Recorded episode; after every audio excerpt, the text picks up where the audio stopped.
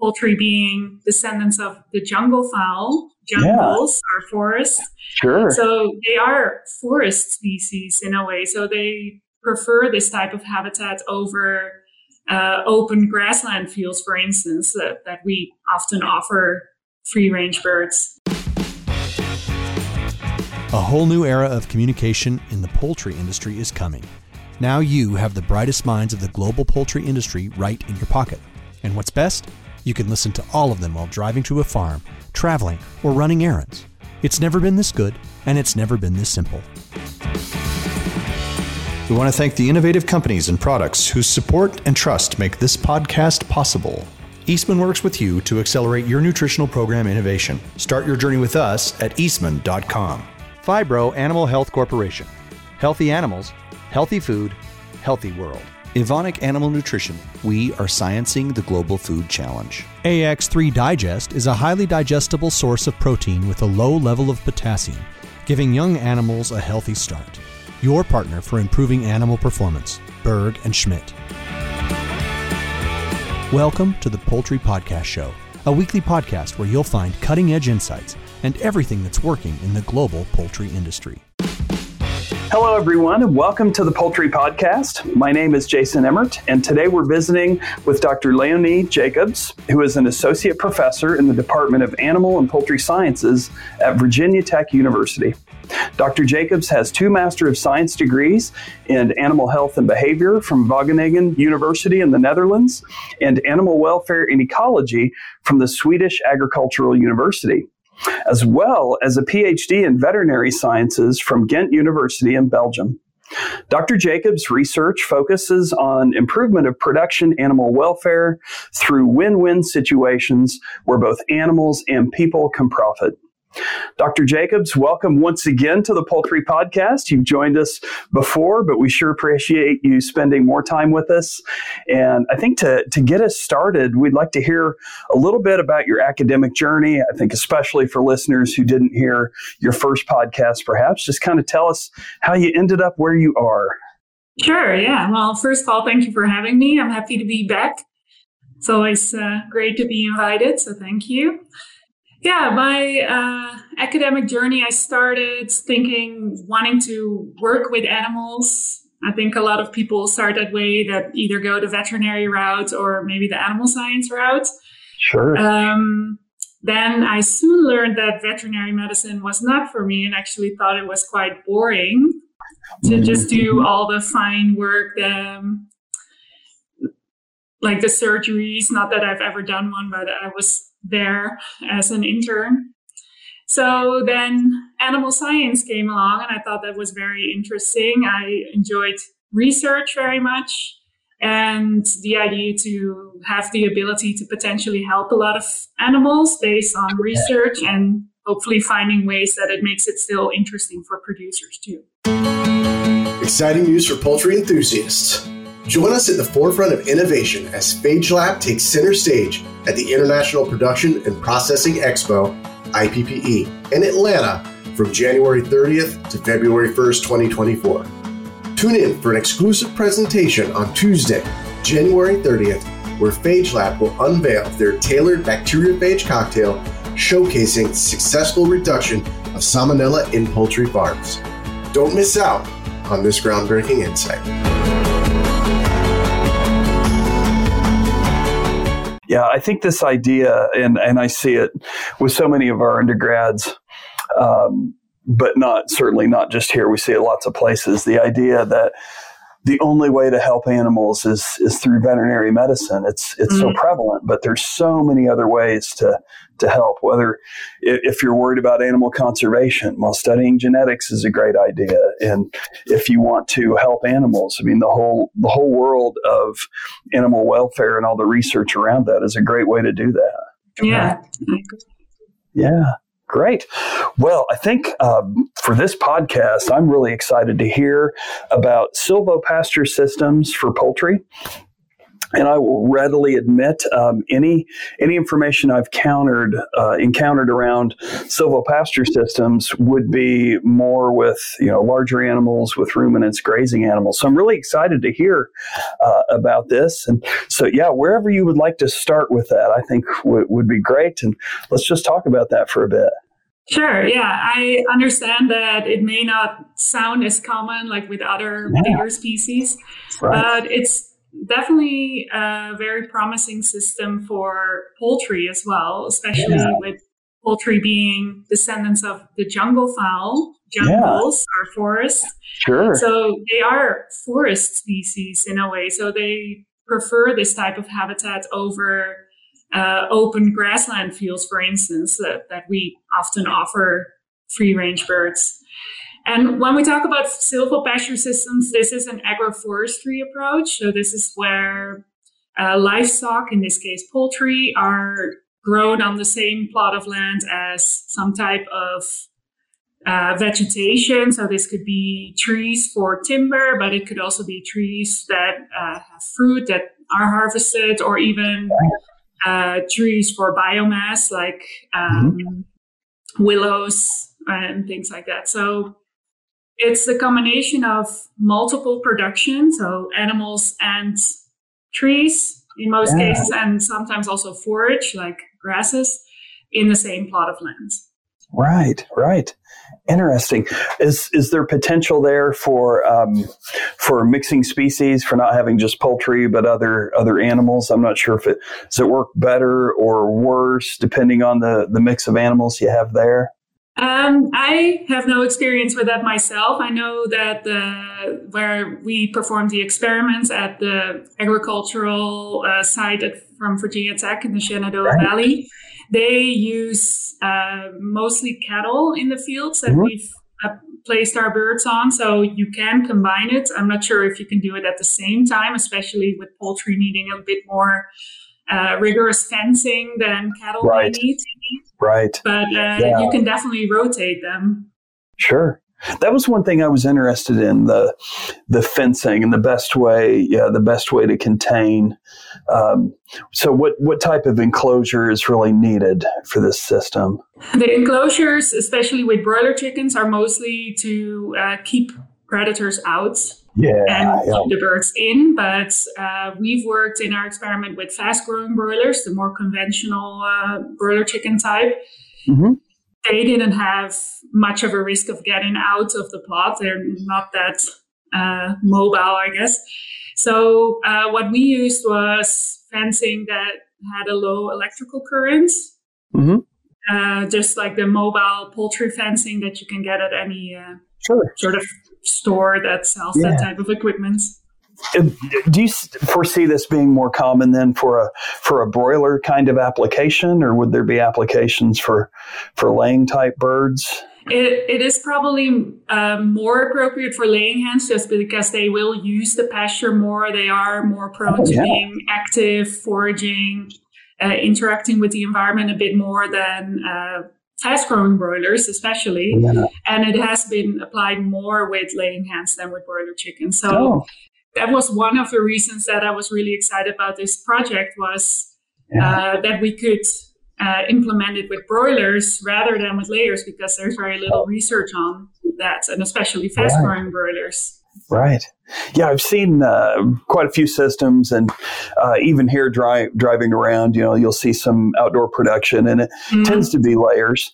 Um, but I haven't seen it as much if you get into an agroforestry kind of application. Mm-hmm. Yeah, yeah. I, and I, you know, the the practical part of me just wonders about egg collection and the and the challenges with that. But uh, yeah, of course, on the broiler side, you wouldn't have to worry about that. Yeah, that's right. And yeah. uh, with laying hens, I can imagine that uh, that would just mean that you would uh, restrict access to the outdoors until, for instance, a little right. later in the morning, midday, sure. to ensure that the, la- yeah. the eggs were laid first and then the birds can go out. Yeah.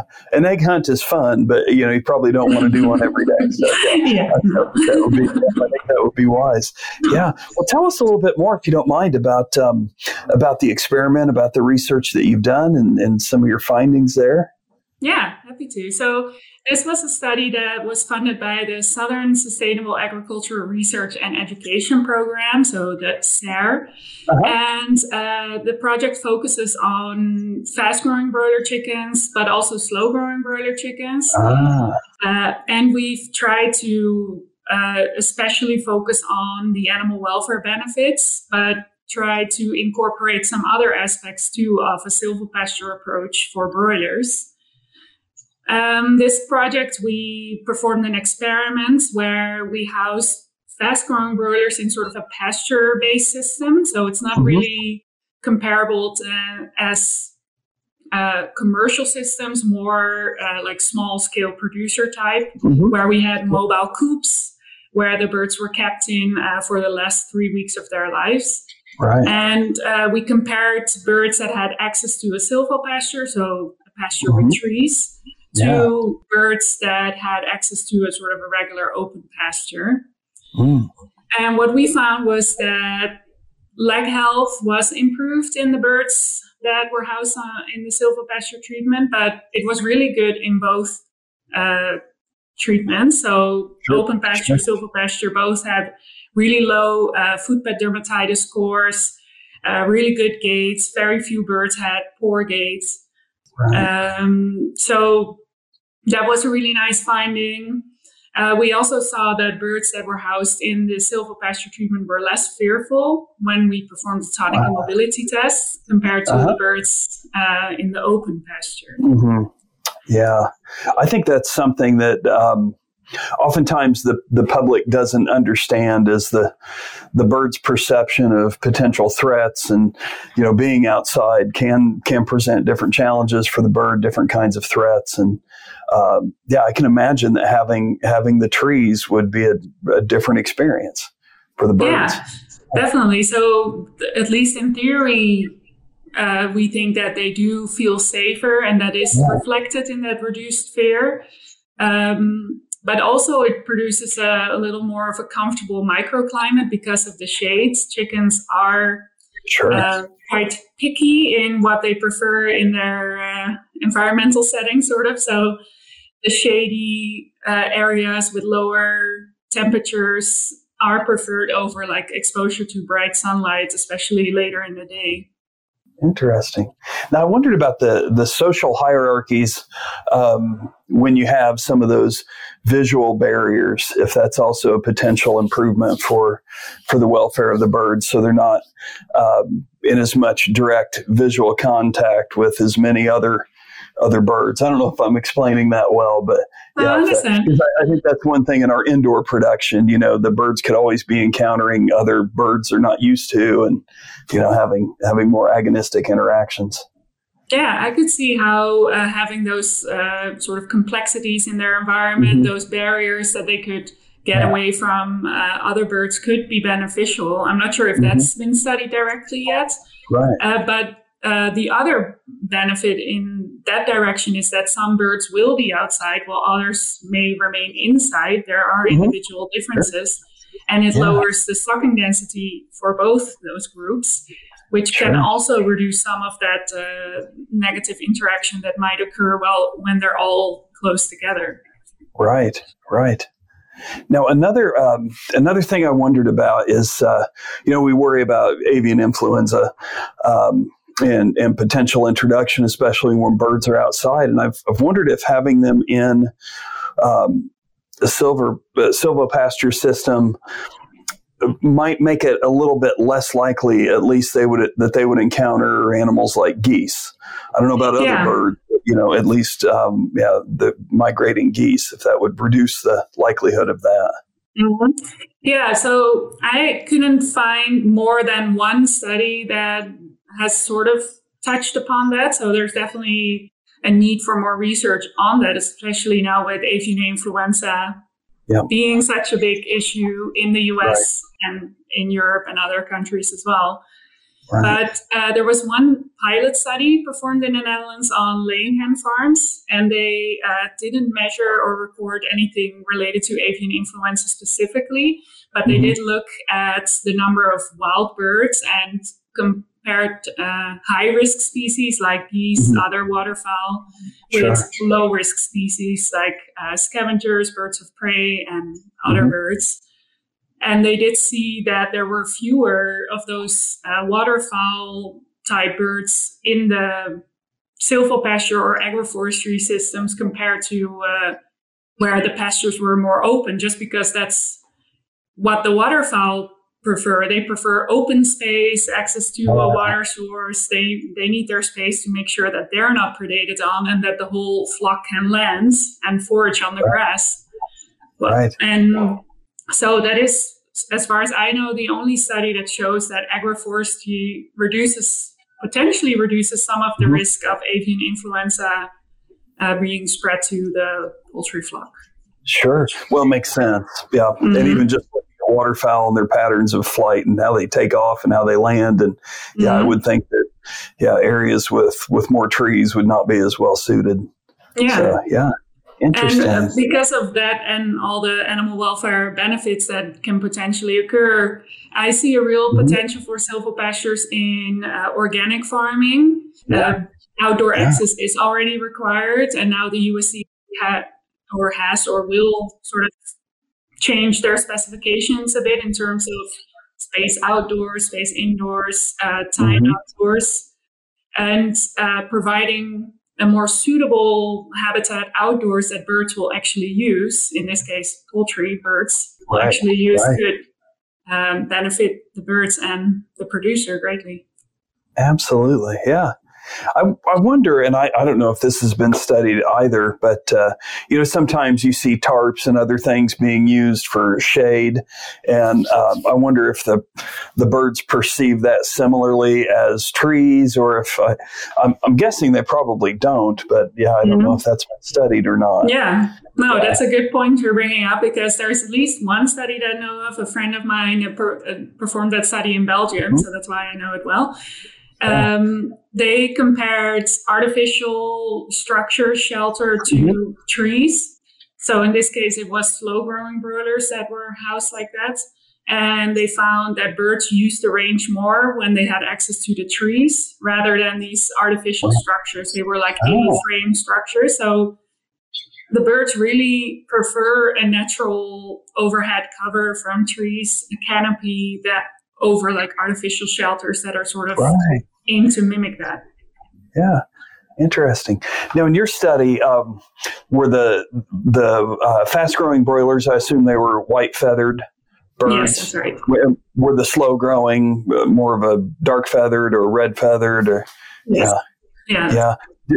Does it impact the uh, risk of uh, predators at all? That was just something, especially birds of prey. Um, possibly. Uh, we didn't see uh, predate. Well, okay, that's not fully true. We had one case of predation mm-hmm. in our sure. experiments uh, where uh, the one of the plots was predated potentially by a raccoon mm-hmm. at night.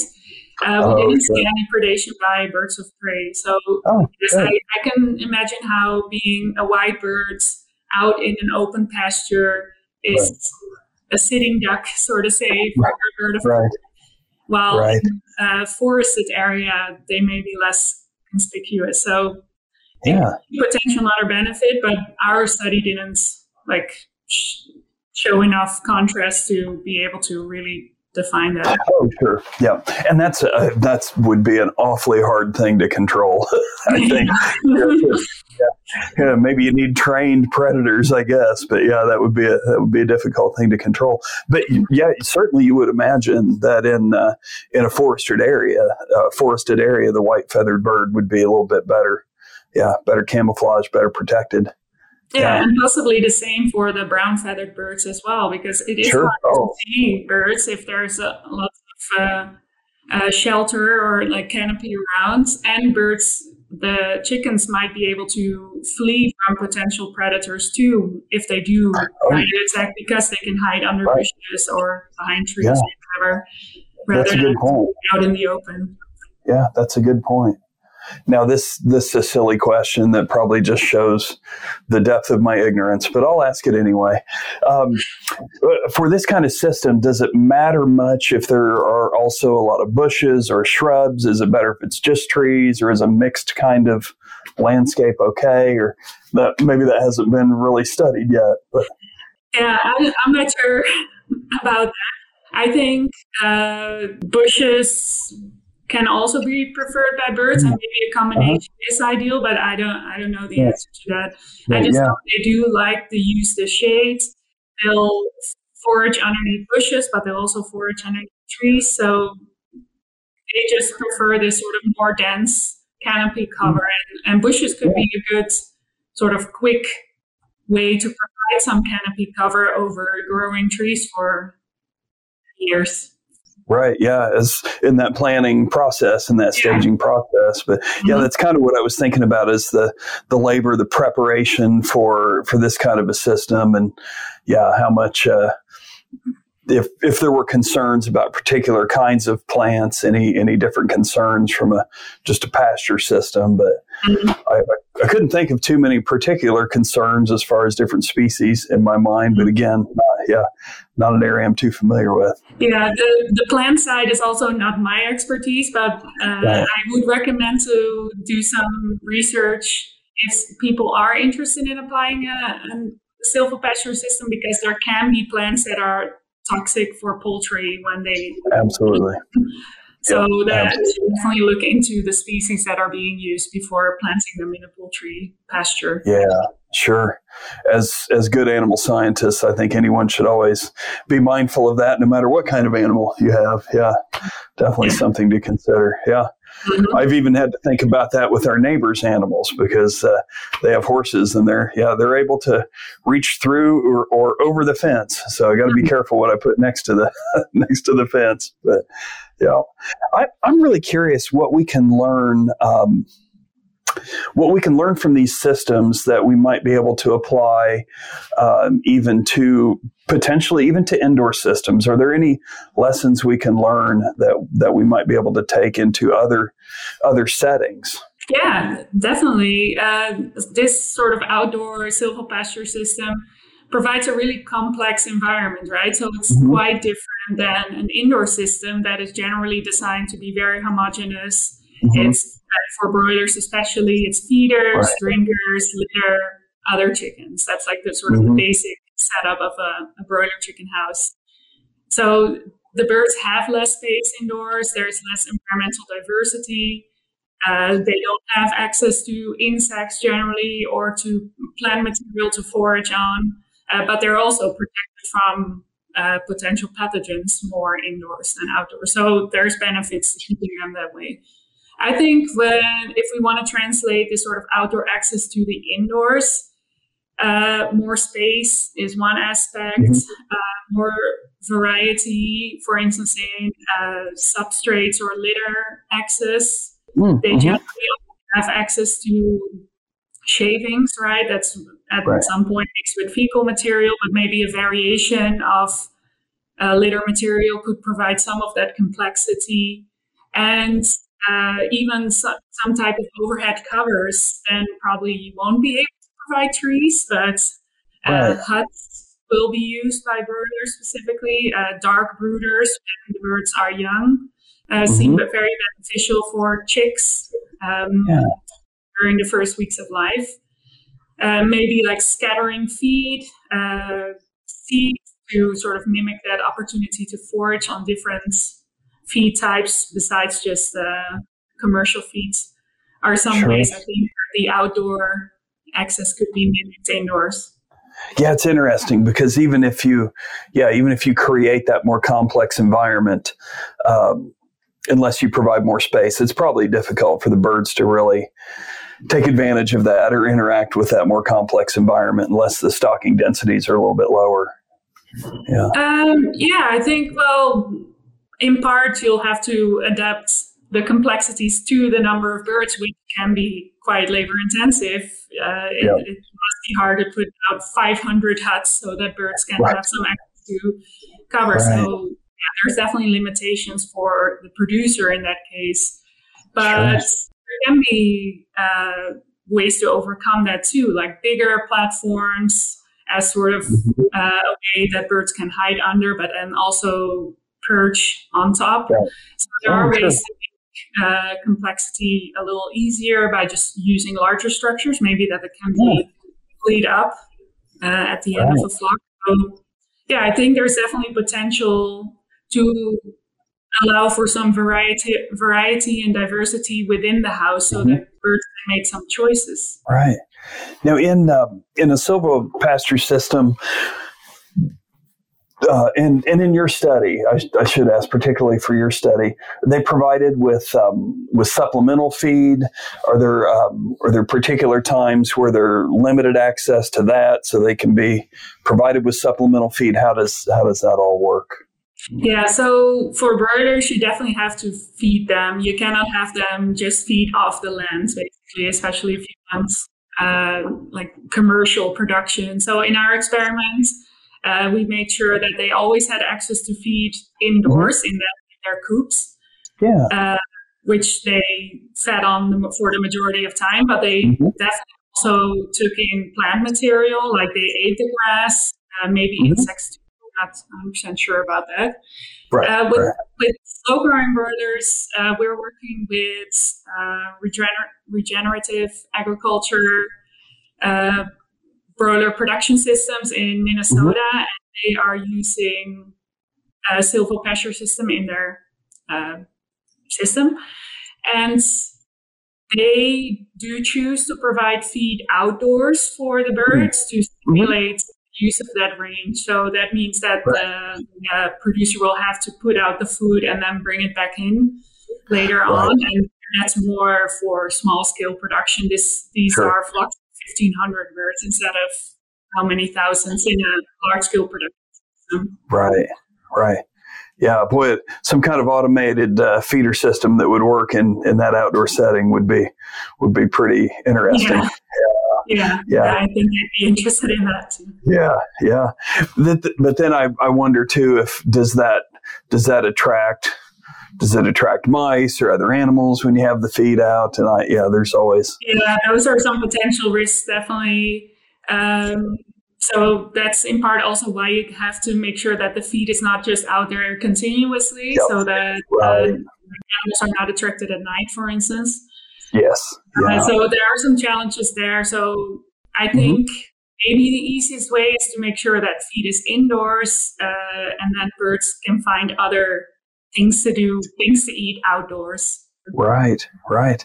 I to me one of the most interesting things about all of this is the the degree to which it pushes us to really know and understand the animal, and uh, in, in expanding ways beyond what we what we think we know into looking at what is the animal really experiencing and how are they perceiving their surroundings and it yeah it's just very interesting from that yeah. aspect that's yeah. the challenge, trying to find out what chickens really want. You think yes. you provide them the best you can in certain situations, what? especially in our work where we're trying to contrast like highly complex environments with more barren, like co- conventional environments to make sure that the birds uh, feel great and have the best right. they can have. And then they don't respond the way you expect them to, and it makes it keeps it interesting, I guess. Right, but, right. Yeah, yeah. still trying to figure out what makes a chicken happy. Oh, sure. Absolutely. Now, on the uh, on the practical standpoint, from the consumer side, I'm curious, cost wise, do you envision that there would be much of a cost difference between uh, just a, a, open pasture system and a silvopasture system? Um, would the do you feel like there's a um, a perceived benefit to the consumer that might allow for any cost differences. I'll stop there because, yeah, I'm, mm-hmm. I'm not sure how, how those things shake out. Mm-hmm. Um, I hope there won't be too big of a cost difference right. for the consumer. It depends how it's set up. Of course, sure. um, I envision, I, as I said, the benefit for organic producers mm-hmm. to convert open pastures to silvopastures has yeah. an initial cost that comes with right. the trees, not with the birds per se, right. uh, because mm-hmm. they already grow them. They have all infrastructure in place for birds. So yeah. the extra cost is the trees, and hopefully they provide that extra source of income for the producer as you use one plot of land for two purposes. So right. I'm hoping uh, that that means that the cost is reduced, yeah. even uh, if right. there's more income to be made from those two sources. Absolutely. Um, and then in terms of consumer experience, uh, there is not a lot of research about this. It's such a specific sure. topic, right? But there was one uh, study that did look uh, at a taste panel's responses to birds that were grown in an agroforestry system, so in a silvopasture system versus indoors. Uh, and they found that the taste panel evaluated the meat as being uh, juicier. Mm. Uh, they found it uh, to be less fibrous and more tender than the meat that was grown indoors. So right. there is a perceivable difference in meat quality, or there, at least there can be. Uh, right. Other changes could be color because uh, outdoor access means generally that birds are more active, so they have more exercise. Sure. And their diet, diet changes a bit because they feed on insects and plant material outdoors. So this means that meat is generally more yellow and more red, especially right. the meat on the around the legs.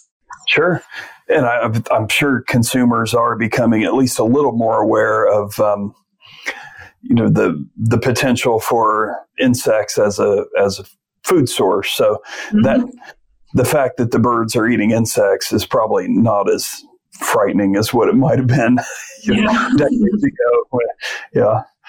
Of course, I mean that nothing around that has changed. Even with indoor birds, if they can find one, they'll they'll eat it. Yeah. Uh, yeah. But, but I think that's that awareness. I'm sure is growing among consumers, and so it's yeah probably less of a concern. I can imagine if I think of the small pasture we have in the back part of our property, I can imagine that allowing that to go into an agroforestry system might even be less labor because mm-hmm. I mean I spend yeah a significant amount of time cutting trees out of the pasture because mm-hmm. um, you know we're just growing it for hay and yeah mm-hmm. that's we don't need the trees in there but if we yeah. wanted them there I'd just be able to let them go so it could even yeah. be less work yeah well, it depends, uh, of course, also on the trees and the, yeah. the product that you get from the tree. So if it is fruits, uh, yeah. you may have to maintain, uh, cut the trees, may oh, have sure. to yeah. collect the fruit, right? So it might, or is likely to be some extra work mm-hmm. related to growing the trees. Sure, sure, but extra extra potential too for yeah. food production. So yeah. Mm-hmm. Yeah. And it has uh, great benefits for the environment as well. Like sure. trees uh, yeah. store carbon more so Absolutely. than uh, bushes or like smaller vegetation. So it reduces greenhouse gas emission. Uh, there's more biodiversity in forests than uh, if you just have open grasslands. Uh, it mm-hmm. protects mm-hmm. from soil erosion. So there's benefits or potential benefits on all sides of the spectrum. Absolutely even benefits of, of having more trees on uh, on commercial farms that use indoor production. yeah, been, definitely. Yeah, yeah uh, even as simple as farm aesthetics. It might just yeah. look nicer. It could yeah. reduce some of the dust and odor yes. distribution that comes from farms. It may shade the houses, so provide mm-hmm. some cooler microclimates in the house as well. So trees are a win. That's right. That's right. Well, it's an exciting time to be thinking about all these things. I yeah, mm-hmm. I just really find it fascinating. Mm-hmm. Now, I did wonder if we could also um, talk a little bit about because I and I know virtually nothing about this, so it, it's really interesting to me. If you could just chat a little bit about testing birds in groups or pairs versus individual birds. I think this is something you have some some experience in, and so just help us understand how that how that works a little bit. Sure. Yeah. So as part of uh, the work in my lab, it, it's to find out how chickens uh, experience their environment and experience how we manage them. So we want to try and find out how they feel uh, or um, yeah, how they experience these things. And sure. we came across with some of the behavioral testing that we performed was that a lot of birds in the beginning weren't very responsive to our test. For instance, we perform an attention bias test where mm-hmm. you place them in an arena, you um, play an alarm call that's, that's recorded from a chicken uh, alarming the flock that there's a predator around. Right. And then you wait for the birds to go from sort of the vigilant, anxious mm-hmm. birds to relaxing, noticing there's actually no predator, and then just go about their way and maybe start feeding. So mm-hmm. we usually measure the latency to feed in those tests. Yeah. And we found when we tested birds individually is that none of the birds ever sort of got over that initial vigilance of that threat. They were just so scared of the environment that we put them in, of that uh, call mm-hmm. that we played, that they just sat there and didn't respond at all. Right. So yeah, so that's how we came uh, to the to, to the idea or onto the idea really that maybe we should be testing these birds together rather than yeah. individually because they are social species and it's stressful right. for them to be isolated. So we started performing this test uh, in groups of three birds. Mm-hmm. It, it, made it a little challenging because you have to record and uh, code their behavior three birds right. at the same time instead of just one. So that yeah. was a little bit of a learning curve, but we saw that a much more like sort of birds responding in the test rather than them just sort of sitting it out and being so anxious that they did nothing. We saw that being with their mates helped overcome some of that anxiety that was caused by being in this novel environment and hearing that oh, yeah. call. Yeah. So, yeah, that's really how it started. Then um, we worked on another cognitive bias test, developing it for birders and again, started with initially just individual birds, training them uh, to discriminate between a positive and a negative cue. Mm-hmm. And training them just was really hard. We trained 36 birds, or intended to train 36 birds, but mm-hmm. we're only able to train nine because they just couldn't wow uh, get it. Basically, they didn't show these active responses because, again, they were afraid, they were isolated, they didn't get yeah. it. So we uh, recently performed this test uh, in pairs. This in this time with slow growing broiler. So all of this previous work was with fast growing broiler. So there could be a genetic strain difference too. Sure. Uh, but we saw that this social pair approach was really successful for this judgment bias wow. test where they had to discriminate. And uh, we had a really high success rate with the training where um, I think 20 out, out of 24 birds were successfully wow. Discriminate between the cues. Yeah. Uh, which was uh, one of the highest reported in other studies as well. So we were really happy with that result. No kidding. Wow. Oh, now does it matter if um, do, do the birds have to be housed together before, or can they be? Brought, yeah. yeah. That is okay. how we at least tested it. We didn't want to introduce right. new birds, so we always uh, yeah. tested same pairs of birds repeatedly, so that uh-huh. they learned all the tasks as a pair, so that they yeah, knew each other. Interesting. And I wonder if they would respond differently if they were if they were housed individually for a long period of time um, and tested individually versus mm-hmm. housed in a group and then tested individually. I don't know. It, yeah. Yeah. That could, yeah, that they're sort of used to being alone and then, right. yeah. But right. then it could also be that being housed on their own is chronically distressing because they exactly. just yeah. have that need for being with other chickens. Absolutely. Yeah. Really go both ways. Sure. Oh, sure. Yeah. I, I feel like I've witnessed this and just not really known it. You know, if, I, if we had birds in a pen and we're we're trying to collect those birds, and then when it's down to the last bird and you're it's just you and that bird, well, you have that bird's full attention.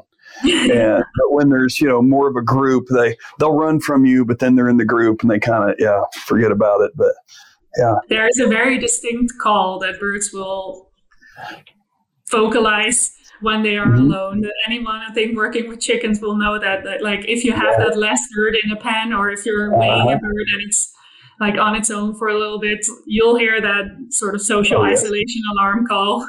Yes, yeah. Uh, I can imagine the, the coding of that with multiple birds would be would be a challenge. I wonder if down the road there could be artificial intelligence tools trained to trained to help with that, perhaps. Yeah, but, yeah. I hope yeah. so. Because yeah. yeah, the downside of working on animal behavior is that it's a lot of sort of manual coding of behavioral responses. So I'm really hoping that this technology um, keeps yeah. developing towards more automated assessment of behavioral responses and makes our life a little easier. Yes, absolutely. Even just individ- uh, identifying individual animals, there's so much potential there, mm-hmm. um, even for animals that we can't tell apart. yeah. Yeah. Yeah, mm-hmm. well, great. Well, any anything that we haven't chatted about yet with uh, with the systems that that you'd like to, yeah, throw out there? That I really want to emphasize that these silvopasture systems have a potential benefit for the birds because it meets yeah. their sort of natural habitat more, has potential for the environment with uh, carbon emissions being reduced, and mm-hmm. then a potential for the farmer as a potential extra source of income and maybe even greater job satisfaction too. Sure. And I think especially with those first two, the benefit for the bird, benefit for the environment, that provides potential benefit for marketing, um, you know, to consumers that, that really are looking for that, which is yeah. a growing number. Mm-hmm. Mm-hmm. Yeah, absolutely. Great. It's time for our famous three. We want to thank the innovative companies and products whose support and trust make this podcast possible. AB Vista offers pioneering products and technical services tailored to the poultry industry to help them succeed. Natural Biologics is looking deeper to find the natural solutions to your poultry health challenges. Adisseo provides nutritional solutions and services to help producers achieve their targets in high quality, safe, and sustainable way. DSM, helping customers with efficient, sustainable poultry production. When it comes to raising healthy animals, you need more than the right solutions you need the right partner who brings decades of industry expertise and a global team to put that knowledge to work for the advancement of your operation. At Phibro Animal Health Corporation, we are proud to work with you as your trusted partner. All right. Well, we've appreciated your time, and as our as our time starts to wrap up, a couple of questions we'd like to ask. Three questions, and uh, so the first one is: Do you have a favorite poultry related book or resource? And that can be a website or a podcast or anything. Yeah, anything poultry related. Sure. Yeah. So I'm a extension specialist as well, so I don't sure. only do research, but I try to help yeah. people with poultry questions. And a lot you of poultry questions are related to poultry health. And I'm not a veterinarian because I thought veterinary medicine was boring. So I find uh, the poultry DVM website very helpful, which is um, health concerns, potential ways to solve it or prevent it uh, as a way to help small, mostly small poultry flock owners to figure out what's going on with their birds. Oh, that's great. Yeah, very helpful. Especially now when a lot of people really they need to be very vigilant. I mean, mm-hmm. we always do, but you know, this is this is a time for to continue that for sure. Mm-hmm. Right. Well, how about a, a non poultry related book or resource? This could be educational or it could just be fun. Mm-hmm. Well, I think of a fun one. I am especially a fan of anything uh, Stephen King writes, but I oh, appreciate yes. his Mr. Mercedes series about a yeah. dinner, and then especially Holly Gibney is a very fun character in the books that I enjoy reading about. Oh, you bet! Yeah, I've read most of uh, most of King's works, and including the Bad Decision while I was house sitting. Uh, in college for my aunt for her very old creaky house, and that's when I decided to read it, which was not oh, a good, yeah not a good idea. It was a sleepless summer for the most part, but yeah. I've had the occasional nightmare after reading books. That's right. But you know, it kind of it kind of gets you going a little bit too, and that's yeah, mm-hmm. having a little bit of that is okay. So, yeah. Well, and then the last question. I think this is um, especially relevant because I, I don't know I assume this applies to lots of different animal sciences programs, but I feel like we have more and more students who really do have that interest in behavior and certainly an interest in animal welfare. And so I wanted to see if you if you have advice, what's your advice for somebody who would like to get into those areas either in general or even specifically with poultry? Yeah, so from I guess an academic perspective, I think it's very useful for uh, students to try different things. So try yeah. to get some experiences in a research lab, get your hands-on experience in some different fields to find Definitely. out is this really for me or did I just think this was fun?